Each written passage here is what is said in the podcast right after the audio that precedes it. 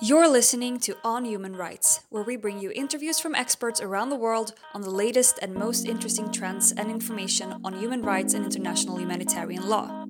Today, Matthew Scott of the Raoul Wallenberg Institute will be speaking to Cecilia Jimenez-Damary, UN Special Rapporteur on the human rights of internally displaced persons. Thank you for joining us, and we hope you enjoy this podcast.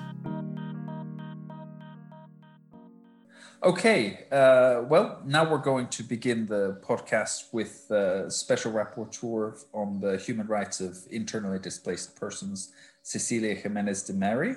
Cecilia, thank you so much for joining us for this podcast, um, which is primarily focusing on uh, your role as the Special Rapporteur on the Human Rights of IDPs, uh, but also to draw attention to the recently released report which you delivered to the General Assembly recently uh, on uh, internal displacement in the context of the uh, slower onset adverse impacts of climate change. So we'll certainly get to that point um, in the course of the podcast. But before we get stuck into the sort of um, substance of the work that you do, it would be nice for uh, for us to hear a little bit about your background, how you ended up being the special rapporteur, and who is uh, Cecilia Jimenez-Damary. Thank you so much for this invitation. And I really welcome the opportunity to be with you today and to um, to have this podcast for uh, to hopefully to be listened by as many people as possible. Um, so my name is Cecilia, and of course, I'm the thing is I'm a lawyer, a human rights lawyer and international humanitarian lawyer, and from the Philippines. And I am very pleased to be the special rapporteur on the human rights of internally displaced persons, being the first woman, the first um, from Asia and as well the first from the field. So my background is basically really with regard uh, working with people on the ground and trying to get their voices heard at policy uh, and, and lawmaking fora so that they can, so, so that the lawmakers and policymakers can be influenced by the reality. And um, I have a very varied uh, background in being a human rights and IHL lawyer. Forced migration is one of my specializations, but I also specialize in other human rights issues such as transitional justice and prevention of torture. Thank you. Um, now, as uh, as special rapporteur now in, in this capacity, you focus on the human rights of internally displaced persons. Uh, now, for some of us, that term and that idea is familiar. Uh, for some of the listeners, it might not be so familiar. Could you just uh, help us to understand what it is to be an internally displaced person? The notion of being internally displaced is a notion that has been around with us through ages. But it was only in uh, 1998 when the guiding principles on internal displacement was accepted by the international community that a clear definition, a descriptive definition at that emerged. And um, being a lawyer, let me just tell you what it means legally.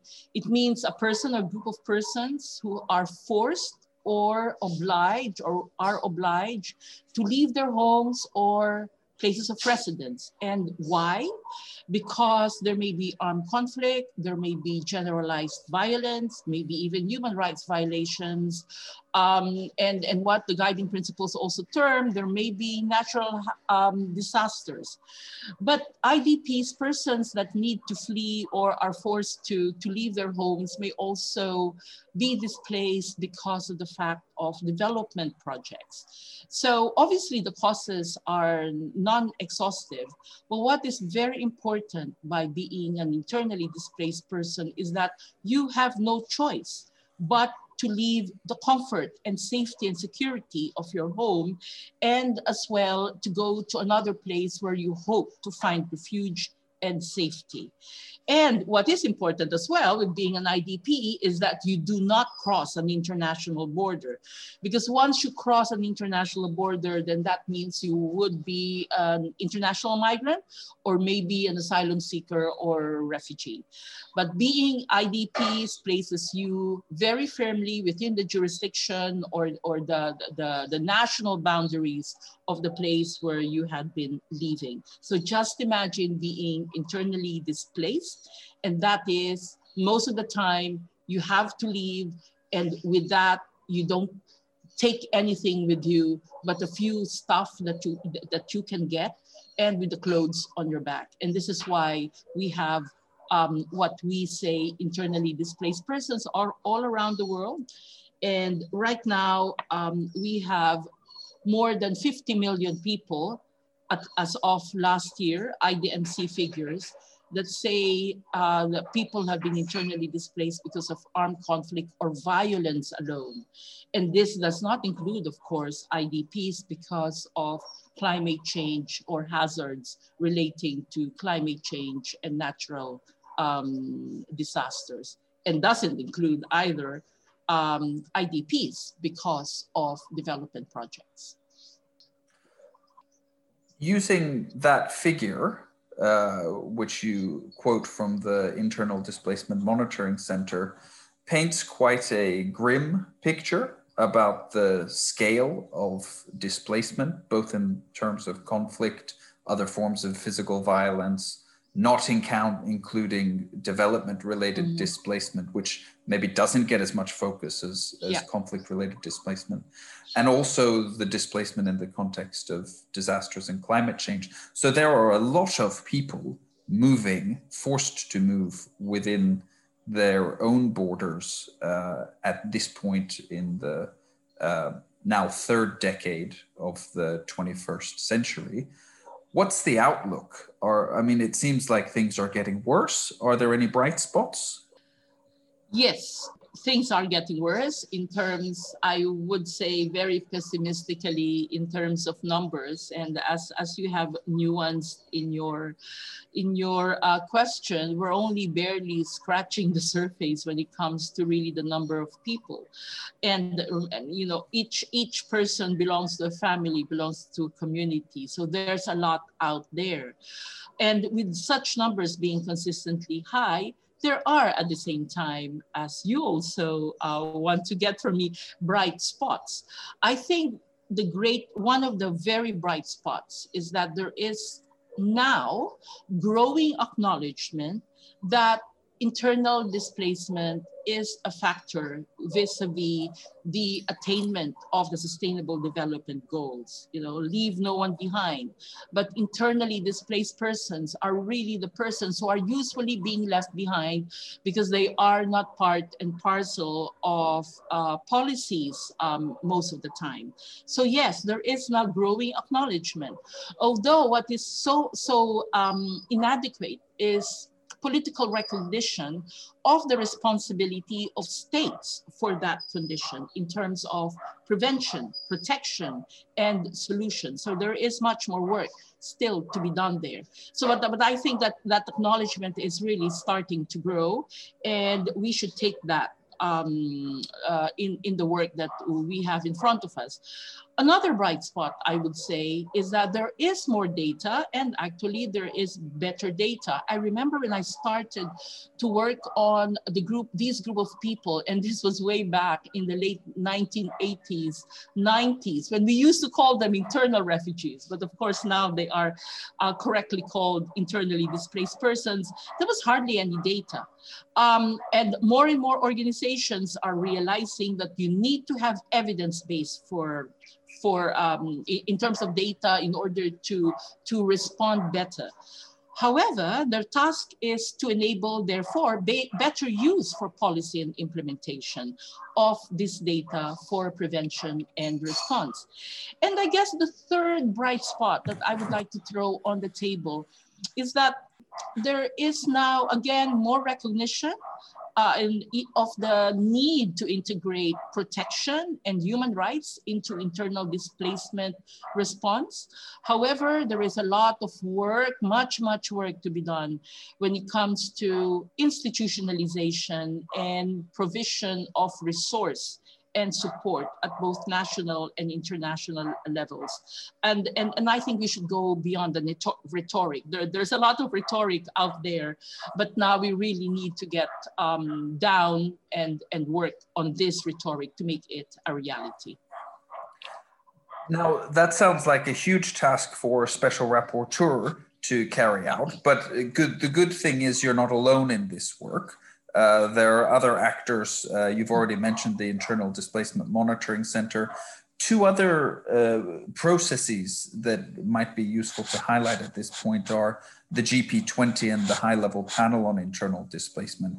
Could you tell us a little bit more about those processes as well as the role that you're playing in them? The GP20, which is what we call the guiding principles um, for internal displacement plan of action, was actually a response um, that uh, I did because of the 20th anniversary of the guiding principles on internal displacement. The GPID, we call it, was um, endorsed in 1998 by the international community. And so we thought, what should we do for this 20th anniversary that would actually enable um, something more than just commemoration. And so after consultations with many agencies, at, uh, and, and there are lots out there, as you said, there's the UN High Commissioner for Refugees Office, the Office of the High Commissioner for Human Rights, the International Organization of Migration, and of course the myriad um, humanitarian NGOs and civil society, et cetera, et cetera. So I convened the meeting um, to enable a collaborative and stakeholder plan of action for four years, uh, for three years rather, from 2018 to 2020.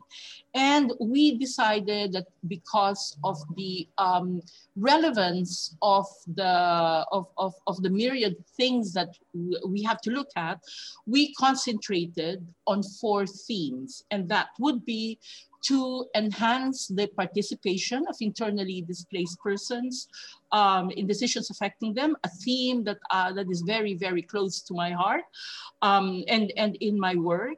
The second is to uh, encourage law and policy at national and international level to protect internally displaced persons. The third is to find and enhance conditions for solutions to internal uh, displacement. And last but not the least is to enable, again, a collaborative approach to data and analysis. And these four themes actually fall into what we would call our slogan in the GP20, which is prevent, protect and resolve. And I'm very happy to say that the GP20, which is closing this year, and, and we're now discussing how we can build on um, the gains that we've had. The GP20 plan of action was quite successful because it really contributed to enabling a higher attention to this theme and focusing on national implementation and not necessarily merely on international assistance. The second point that you raised was the UN high level panel on internal displacement. And this is an initiative that was actually established by the UN, United Nations Secretary uh, General. And my role there was, was actually to be consulted in the, um, in, in the drafting and the uh, finalization of the terms of reference for what we call the HLP or the high level panel. The high level panel is supposed to come up with um, a set of recommendations, particularly for the international community and the different states as to how to find solutions to internal displacement. And I welcome this very much. And in fact, the terms of reference very um, specify that I have to be involved and to be one of the st stakeholders that the high level panel should be consulting and working with. So I'm very happy in that role because as an independent expert of the United Nations, I cannot be a member of the high level panel because in, in order to secure my independence and impartiality. So I really really, all of us do look forward to the recommendations that they, they will be issuing by uh, next year. And we hope that those recommendations will, will actually be workable and that we can use them in the different work that all of us do. In that last response, you mentioned a document which is incredibly important in this context. So it's probably uh, appropriate to ask you a little bit more about these guiding principles on internal displacement. Uh, the GP20, as you said, commemorates the 20th anniversary since their adoption in 1998. What are they and why are they so important? Well, the guiding principles on internal uh, displacement is actually composition, a, a, conglomeration of the different international human rights standards and international humanitarian standards that are actually very relevant to the prevention of arbitrary displacement second, protection of the rights of internally displaced persons, and third, um, international assistance, and of course, uh, durable solutions. And the guiding principles on internal displacement as a framework is actually what one would consider for us international lawyers, soft law. However, if you will look at the principles that compose the guiding principles um, on internal displacement, you will find that many of those principles are actually what we would call hard law because they are part and parcel already of international um, human rights law in IHL as obligations of states uh, because of either their ratification of the relevant international treaties, whether human rights or humanitarian law, or they may also be jus cogens. For example, the prohibition of torture or the prohibition of slavery of IDPs is something that no state can actually accept as a legitimate practice. So the guiding principles in internal displacement is actually very useful. It is the basis of the work that I do as a special rapporteur um, and tasked uh, by the Gen General Assembly and the Human Rights Council to advocate for their implementation worldwide. Which brings me right into the second question that was triggered by your uh, uh discussion of GP20 uh, about implementation. Now, this is something that we struggle with uh, across the board in international human rights law. You mentioned the idea about focusing also on the national level, not always thinking about international uh, level action. And it's something that in, in the study that RWI's recently completed, uh, is a major challenge uh, the implementation of international mm-hmm. standards and even national standards at the local level where people actually are displaced. Uh, have you got any thoughts on what measures are most effective to securing the implementation of these both international and national level standards relating to IDPs? With regard to standards, um, I think that we have enough standards at our disposal, um, which provide us the benchmarks, if you want, uh, measurable benchmarks as to how far this, the, the protection of IDPs is um, being undertaken. And indeed, the implementation of this is not actually up to the international community. It is up to the states. There is a national framework, uh, international framework on uh, responsibility of states for internal displacement. And the very first thing that is at the top of that framework is that it is the state of the country concerned that is responsible for the protection of IDPs within their territory. And, um, and, and this is really important because the application of international standards can only be measured by its impact on the people concerned. This is what human rights is uh, all about. And it is difficult because not all states are actually exactly politically recognizing, for example, that there is internal uh, displacement in their country or that they are primarily responsible for the consequences and the conditions uh, that the IDPs find themselves in. But it is also very difficult because there's also a question of um, of uh, framing, of capacity building, of budget allocations. And in the end of the day, the main issue that I see as a special rapporteur is political will. On the other hand, there is a lot of other states that have shown political will as well. And this is the reason that in the GP20 plan of action, we concentrated on those states that have shown such political will. And we have showcased the work that they have done, um, whether in law and policy, data, responses, etc. And one of the major, if, if, if I may um, advertise this on the podcast, one of the major results and outputs of the GP20 plan of action is the compilation of national practices of states on how to respond to internal displacement. So I, I would invite you all to um, uh, to avail of that publication, which is which is of course um, there on the internet. So political will for me is is really the main uh, issue, and once, however, that a government says, okay, we do need to respond to this, then that is where international, the international community has to come in and support and assist the government. And of course, we also have civil society, not only outside the country, concerned, but also inside. So in, in, in, a way, it's also very much integrated into the political space of civil society and how they work with the state concerned. So it's, it's, it's a complicated picture, so to speak.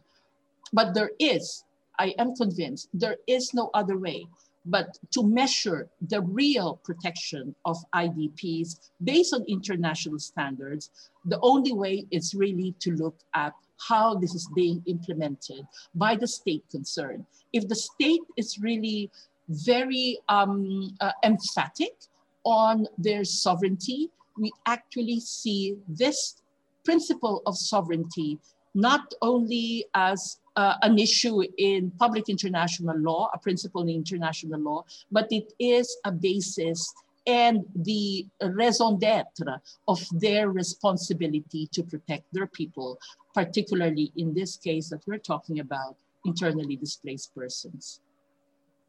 Now, one of the one of the activities that the special rapporteur, uh, whether on IDPs or in other contexts, undertakes is country visits. Uh, and we've seen over the 20 years since the adoption of the guiding principles a number of country reports that touch mm-hmm. upon displacement in the context of disasters and climate change. But if I'm not mistaken, this report, which you've recently delivered to the General Assembly on internal displacement in the context of slower onset adverse impacts of climate change, is the first thematic report, uh, mm-hmm. which is different from a country report it's the first thematic report that addresses displacement in this context over the 20 years since the adoption of the guiding principles. Is that right? And can you tell us a little bit more about the report? Well, I would like to actually put you to right, uh, um, Matthew, because one of my predecessors had actually made uh, a thematic report, but it was entitled natural disasters. And this was very broad, and it was actually one of the basis of the report that I recently um, uh, undertook for the General Assembly. Uh, we, I built on that report that was done by my predecessor, and uh, this is also one reason that I actually wanted to look at the specific set of factors for internal displacement when it comes to climate change, and that is slow onset adverse impacts of climate change. And because the developments on this subject have actually been uh, very progressive over the, the years. But, but I think that I needed to push more the discussion towards internal displacement. Hey guys, we're looking at uh, general aspects of the impacts of climate change. We're mostly looking at sudden onset and The problem is that I see that there is one particular issue that is sort of being left behind, and that is the impact of uh, slow onset uh, climate change. And these adverse impacts most of the time result to internal displacement. There is also sort of a, a discourse of saying, but these are not internally displaced persons, they are migrants, they etc. But I really argued in my report that so long as the person or persons have to move as per the descriptive definition of the IDPs, then that person is forced or obliged to move, he or she or they are IDPs. And so climate change indeed has been on our mind, but we need to, I think, uh, give more attention to, um, to slow onset adverse impacts of climate change. And the other thing the other reason I wanted uh, to look at this issue is also most of the time we have been focusing on technical responses, which are, of course, very important because you know you have the science to back up all of the responses that we are trying to do vis-a-vis climate change mitigation adaptation and response. But i found as well that there is not enough on the human dimension. And naturally human dimension, I mean human rights of the people who are displaced because of um, slow onset. And last but not the least, um, one of the issues on the table in the climate change discourse is loss and damages.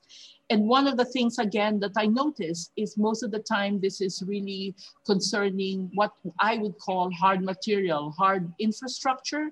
But we do also have soft loss and damages, like cultural losses suffered by indigenous peoples um, effects on children's right to education and, and, of course, livelihood, human rights in general. So one of the arguments I actually try to, to make is that we have to consider internal displacement as one of the uh, frameworks that need to be looked at when we are looked when we are um, dealing with loss and damages um, under the climate change discourse you mentioned the need to put a human uh, angle on the phenomenon, and you mentioned the particular situation of indigenous peoples. Your report takes the time to look at this kind of differential experience of uh, disaster uh, risk and climate change exposure. Uh, can you go into a little bit more detail about how this experience of differential exposure and vulnerability manifests, uh, for instance, uh, taking into account the gender dimension uh, or other different ways in which people in different contexts experience does displacement risk and the experience of being displaced in this context. Yes, I think that's um, a very important aspect because in addressing uh, displacement risks and responses to that, we are actually not merely looking at the impact on the environment or the forces of, of or, or, or the forces of nature, so to speak. And um, we have to be a little bit well, not just a little bit, we have to be much more nuanced when we look at the adverse impacts of disaster because they are not indiscriminate. I really take a different approach because in using a human rights-based approach, we do need to look at impact of slow onset adverse effects of climate change on particular groups of people. One is, uh, I think you mentioned gender, and the other one's indigenous peoples. For example, on indigenous peoples, their livelihoods depend very heavily on ecosystems. And they, at the same time, they are among those who have contributed the least to climate change while suffering some of its worst impacts. The adverse effects of climate change in general, not just low onset, actually threaten their ancestral lands, their livelihoods, their cultures, customs, religious practices, identity, and language. I have met many indigenous peoples who actually had to flee from their ancestral lands for different reasons, not just climate change um, disasters. But this is always the consequence. They lose their identity um, and, and because their identity is so much um, linked to the land, to their ancestral lands. Now, in di different parts of the world, indigenous ancestral lands and sacred sites are already being submerged and disappearing as a result of sea level rise, for example, as well as thawing um, permafrost and land ecosystems uh, are being affected wildlife as well, because and, and these actually affect the indigenous people's subsistence livelihoods. So they have to move. And I have met um, many of them who are really also being frustrated because with their ancestral lands not anymore being able to support their ways of lives, their communities are disintegrating and the young people are actually leaving. Now, with regard to women, let me just be very specific about this, that owing to the gender roles and unequal distribution of resources, which is a reality all over the world, women and girls might be particularly vulnerable to the adverse effects of climate change and they are actually at higher risk of violence during displacement. And in some communities, they might be involved in gathering or producing food and collecting water. And these are activities that are more directly affected by slow onset processes. So these are just two examples, as you have rightly picked them out, with regard to the differing um, effects of, um, of uh, climate change on depending on, on who they are. And, and naturally we have others, you know, uh, IDPs who have disabilities, the elderly, sometimes the elderly and the people um, with disabilities are actually, you know, left behind. Um, because they cannot be accommodated in the forced displacement and they suffer some of the worst impacts because they could not leave. And then, of course, you also have um, other um, groups of people like children and the youth. Um, and this is particularly also very disconcerting because the effects of climate change actually disrupt their normal growth and development. In, in the report and in, in the podcast, uh, as we're speaking now, you clearly endorse the adoption of a human rights based approach to uh, dealing with this phenomenon. Could you explain what this perspective brings in addition to what's already being done on the ground in the context of disaster risk reduction and climate change adaptation and sustainable development haven't haven't these three areas got it covered already or is there something that the human rights based approach brings that is uh, uh, adding value to the protection of people from displacement during displacement and facilitating durable solutions. A human rights based approach uh, really looks at the impact of climate change related displacement directly on the enjoyment of human rights by those affected. And uh, the what we call HRBA, human rights based approach, it aims to at protecting such rights, which are obligations of the states concerned. There is actually extensive evidence already of the widespread impacts of climate change on the enjoyment of human rights, such as the rights to life, health, housing, food, water, education, um, cultural rights, as I have mentioned, collective rights, particularly those of indigenous peoples and their right to self-determination. I mean, there's a long list of rights that we have in the Universal Declaration um, of Human Rights. And the impacts contribute to displacement um, and displacement further impacts the enjoyment of such human rights. So it's a continuum that sometimes go into ever increasing increasing intensive uh, circles that in the end, the people are left to fend for themselves. So the impacts of displacement on the enjoyment of human rights are ex extensive. And, and I think, as I have uh, mentioned, a human rights-based approach also looks at the differentiated impacts on specific groups. And I had described to you uh, particularly uh, the impacts on indigenous peoples and women.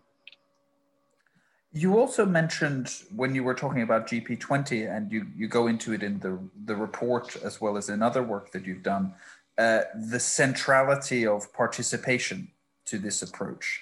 Uh, what is it uh, that makes you consider participation to be such a fundamentally important element of a human rights based approach? Uh, and how does it work in this context?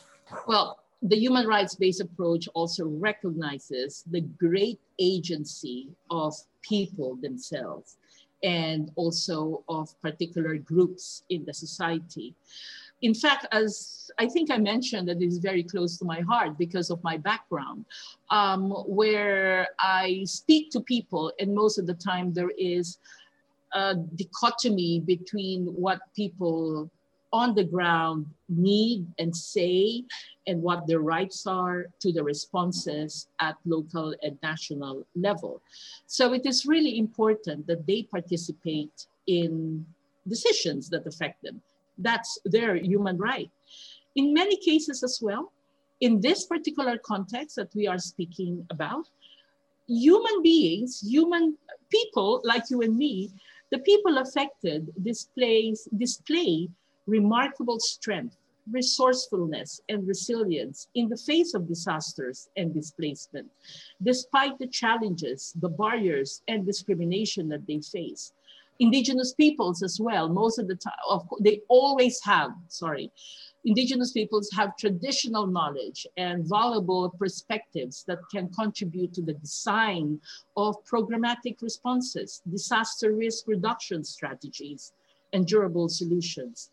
So a human rights-based approach recognizes that people are also resources by themselves in how to prevent um, displacement where it's possible, and as well as how to protect IDPs. Indigenous peoples, let me just go back to indigenous peoples, they have actually developed much, many coping strategies that can inform approaches uh, to climate change adaptation and disaster risk reduction. And they play a central role in environmental protection and climate action. And women, since we're talking about women again, um, they have played and continue to play a crucial role in climate action. Um, they're usually in the forefront, in fact. In many instances, women have contributed their unique local knowledge about agriculture, conservation, management of natural resources, and in positions of political authority, actually, women have often championed more environmentally responsible policies. So mm, the first report that I actually presented to the General Assembly in 2017 was about IDP participation. And I was really surprised and, and gladdened by the positive reception that this report has gained from uh, the international community.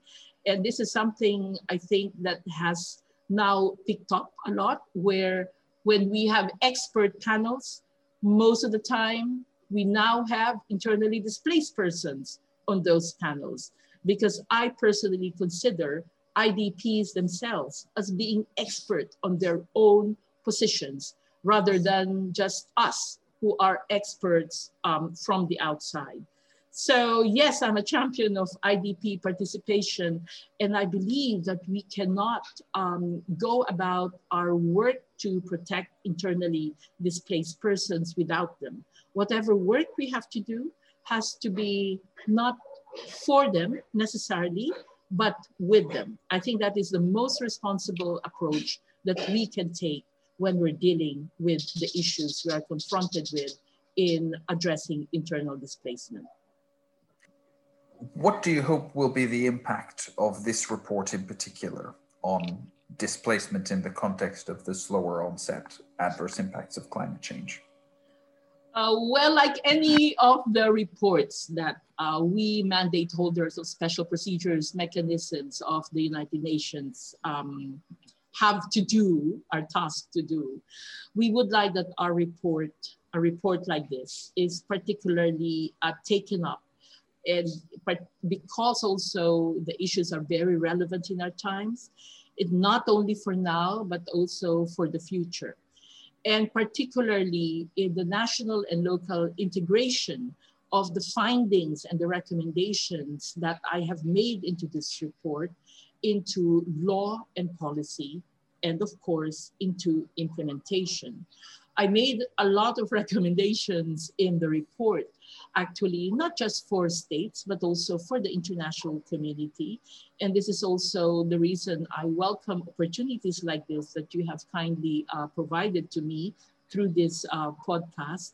And, um, and I would like as well that the findings and recommendations that I have made are, are also uh, recognized and implemented um, by the international mechanisms that are dealing with climate change, including the loss and damages um, uh, body.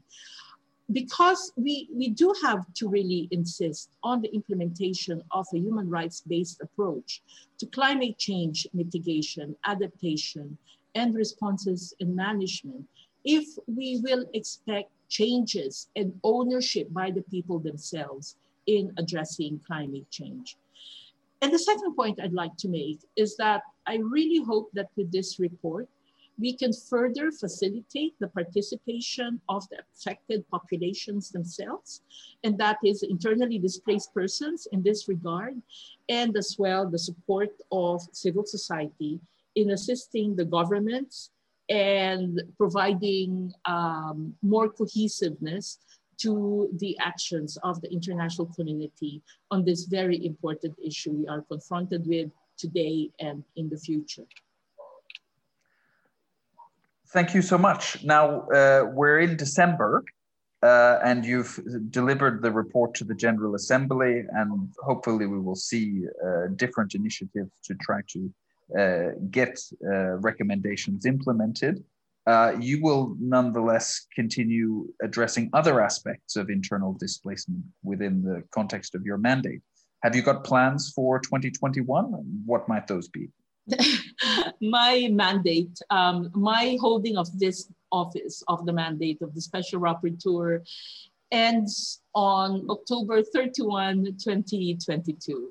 So actually for 2021 and 22, of course, I will continue to work on the many issues that they have already brought to the fore. But I would like to also give more time to certain issues. And these issues are the following the prevention of arbitrary displacement, which will actually be the theme of my next report to the General Assembly. And, uh, and, and, and part and parcel of the building on what uh, we have done is also enhancing collaboration. I would also like to strengthen the work that I'm doing on ensuring the um, appropriate and responsible discourse on humanitarian development and peace nexus, on how humanitarian policies, development policies, and peace policies, and the actors therein who, who undertake that can actually work together in response to uh, the human rights of internally displaced persons. And last but not the least is something that has always, that I've always worked on, but um, in this particular mandate that I'm holding, I would like to, to see what we can do about it. And that is the responsibility of non-state armed groups when it comes to the internally displaced persons within the territories that they may be controlling. Um, this is a reality that we're facing right now in many parts of the world where um, many non-state armed groups are becoming powerful and are actually been in the forefront of the displacement of internally displaced persons. So I think more attention needs to be given on that particular issue. So there's a lot, Matthew, and um, and and and the, the road is long, but but I hope that whatever I can do, we can also do together. Thank you so much. Cecilia Jimenez-Damary, Special Rapporteur on the Human Rights of Internally Displaced Persons. Thank you so much for contributing to this podcast, and uh, we wish you all the best with your endeavors. Thank you so much again, and good luck to everybody. Thank you. That was Cecilia Jimenez-Damary, UN Special Rapporteur on the Human Rights of Internally Displaced Persons. This has been On Human Rights. If you enjoyed this podcast, please share it on social media and make sure to follow us to be notified when we release our next episode. For more information on the latest updates on Raoul Wallenberg Institute's work, follow us on Facebook, Instagram, LinkedIn, and Twitter. Thank you for listening.